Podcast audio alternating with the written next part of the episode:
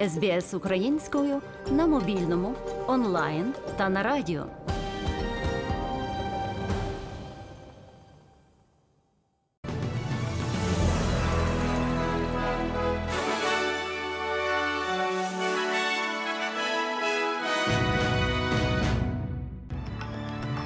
Найголовніше на цю годину у Києві відбулася церемонія прощання загиблим в авіакатастрофі керівництвом МВС. Федеральна опозиція продовжує критикувати рішення уряду щодо обмеження цін на енергоносії. У світі розпочали святкування китайського нового року. Туреччина скасувала візит шведського міністра через напругу щодо заявки на вступ у НАТО.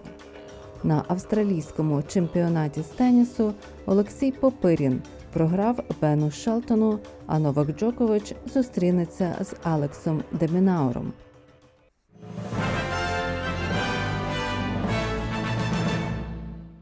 А тепер про ці та інші події більш докладно.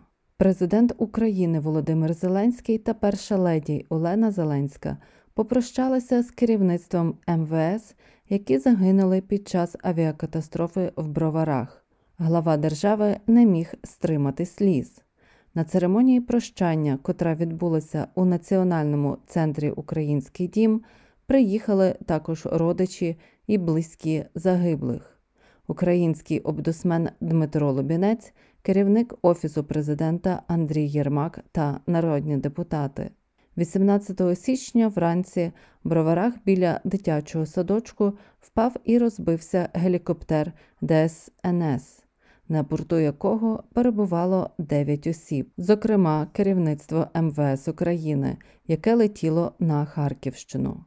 В авіакатастрофі загинули міністр внутрішніх справ України Денис Монастирський, його перший заступник Євгеній Єнін, державний секретар МВС Юрій Лубкович. Усього загинуло 14 людей, у тому числі всі 9, що знаходилися у гелікоптері, і 5 осіб на землі, з них одна дитина. Постраждали 25 людей, із них 11 дітей.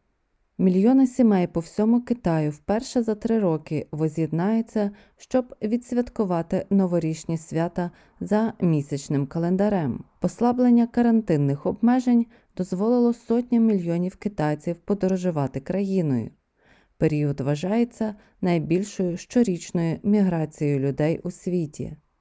Водночас це викликає побоювання щодо нових спалахів у сільській місцевості де менше обладнання для боротьби з великим спалахом. Генеральний менеджер пекінського готелю Шангаріла Фелікс Чуа каже, що його готель повністю заповнений. Люди прагнуть використати відпустку як можливість подолати стрес, викликаний складними роками пандемії. На мою думку, для багатьох китайців новий рік означає воз'єднання. Це означає зібрати разом друзів та родину. Нарешті, після трьох років пандемії, дуже важливо, що люди хочуть свята, хочуть відчути атмосферу. Тож це гарний час, коли родина збирається разом і відвідує своїх родичів та друзів. Місячний рік кролика відзначають в більшості країн Азії, включаючи Японію та Південну Корею. Водночас, за в'єтнамським календарем, це рік кота. Міністр внутрішніх справ Австралії у соціальній мережі написав привітання з нагоди китайського нового року. Новий рік за місячним календарем відзначається сьогодні, як початок місячного календаря, де відлік часу ведеться місячними циклами. Це свято вважається найважливішим у Китаї, а також широко відзначається в Південній Кореї. В'єтнамі та інших країнах, де проживає велика кількість китайців. З нагоди цієї події Клер О'Ніл опублікувала відео у своєму твіттері. З Новим роком за місячним календарем усім, хто святкує тут, у моєму виборчому районі Хотем і по всій Австралії, незважаючи від того, святкуєте ви рік кота чи рік кролика. Я сподіваюся, що цей рік принесе вам і вашій родині міцного здоров'я, удачі та процвітання. Австралія підписала з Сербією угоду про нові правила отримання пенсійних виплат. Міністр соціальних служб Аманда Рішфорд зазначає, що угода означає, що громадяни можуть переїжджати між Австралією та Сербією і мати право на пенсію. Таким чином, колишні жителі Австралії, які проживають у Сербії, зможуть претендувати на австралійську пенсію за віком без необхідності повертатися в країну. І навпаки, колишнім жителям Сербії, які живуть в Австралії, обіцяють кращий доступ до сербських пенсій. Очікується, що нова угода набере чинності у 2024 році. Федеральна опозиція продовжує критикувати рішення уряду щодо обмеження цін на енергоносії, кажучи, що міжнародні події можуть пояснити прогнозоване падіння оптових цін на газ, а не політику партії. За даними казначейства, до та після грудневого втручання уряду показують, що очікується зниження цін приблизно на третину в кількох штатах Австралії. Федеральний міністр енергетики Кріс Боуен заявив, що ці прогнози свідчать про те, що обмеження працює належним чином, хоча ще потрібен час, щоб воно позначилося на роздрібних цінах і рахунках для населення. Проте лідер національної партії Девід Літл Прауд не вважає це заслугою лейбористів.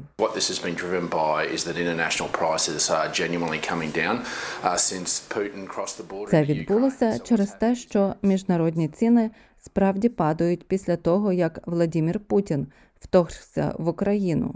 Отже, сталося те, що Європа почала шукати нові джерела постачання, але також зима була м'якшою у північній півкулі, тож зменшило тиск на попит. Туреччина скасувала запланований візит шведського міністра через напругу щодо заявки європейської країни на вступ у НАТО. Наступного тижня міністр оборони Швеції планував відвідати Анкару на запрошення турецького колеги.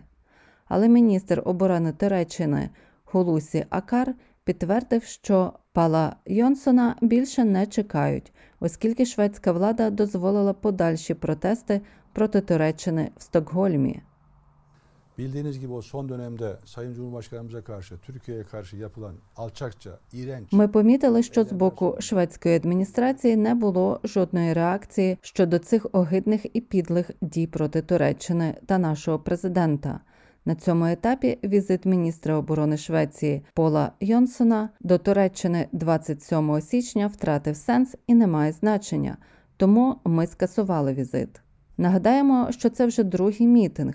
Минулого тижня під час першої акції протесту курдів у центральній частині Стокгольма на ліхтарному стовпі повісили опудала президента Туреччини. Влада засудила це. Прем'єр-міністр Швеції Ульф Крістерсон назвав протест актом саботажу проти Швеції приєднатися до НАТО. А міністр закордонних справ Туреччини Мевлют Чавушоглу назвав це актом расизму і злочином на ґрунті ненависті.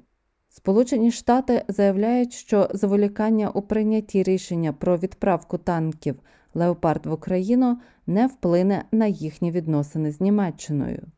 На зустрічі західних союзників на авіабазі Рамштайн особливу увагу приділили питанню щодо позиції Німеччини про відправку танків або дозволу іншим країнам, які мають їх, зробити це. Німеччина стала одним із провідних постачальників зброї в Україну за 11 місяців вторгнення Росії. Водночас канцлер Олаф Шольц отримав репутацію людини, яка нерішуче робить нові кроки, що викликає роздратування союзників. Одночас міністр оборони Сполучених Штатів Ллойд Остін зазначає, що Америка не засуджує Німеччину. Вони є надійними союзниками. Вони були такими протягом дуже дуже тривалого часу. І я щиро вірю, що вони надалі залишатимуться надійними союзниками. Не кажучи про те, що в Німеччині перебуває 39 тисяч моїх військовослужбовців та їхніх родин, а також 10 тисяч цивільних осіб. Таким чином, у нас були чудові стосунки протягом багатьох років. Англіканська церква принесла історичні вибачення британській ЛГБТКІ спільноті за біль, спричинений їх ворожістю та неприйняттям. Виступаючи на прес-конференції в Лондоні, архієпископ Йоркський Стівен Котрел скрізь сльози сказав, що для деяких людей вибачень буде недостатньо. Архієпископ сказав, що розуміє, якщо члени громад не приймуть заяви церкви, але він стверджує, що це все одно потрібно зробити. Це дуже добре, що ви просите пробачення. Церква досі не дає нам те, що ми хочемо. Ось як деякі люди відповідають. Я хочу сказати, що так, я розумію це, але це не означає, що вибачення не є щирим. Крім того, вибачення зараз надходить з місць, про які ми знаємо. Знаєте, ми втратили стільки часу, слухаючи та працюючи з різними людьми. Це дало нам нові знання і нове місце смирення перед Богом, перед церквою, перед світом. Вибачення надійшли після публікації списку пропозицій, розроблених єпископами, який підтверджує, що церква центральна частина англіканської спільноти, як і раніше, відмовлятиметься дозволяти одностатевим парам одружуватися у своїх будівлях.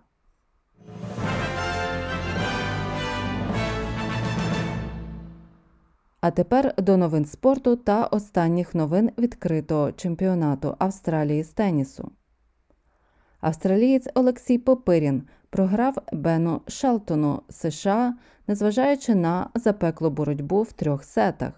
Американець здобув перемогу з рахунком 6-3, 7-6, 6-4. Попирін заявив, що не розчарований своєю грою. Um, Так, я думаю, за цей місяць відбулося багато позитивного. На мою думку, дві перемоги над десяткою найкращих я виграв більше п'яти матчів. Так, для мене той рівень, на якому я грав, як боровся, це величезна відмінність від того, де я був 3-4 місяці тому. В іншому вирішальному матчі Новак Джокович переміг болгарина Григора Дімітрова і вийшов до четвертого раунду, де зустрінеться з австралійцем Алексом Демінауром. Джокович переміг у двох сетах з рахунком 7-6, 6-3, 6-4, зробивши матчпойнт та набравши 31 кидок. 35-річний гравець претендує на 10-й кубок чемпіонату, щоб зрівнятися з 22 титулами великого шолома свого давнього суперника Рафаеля Надаля.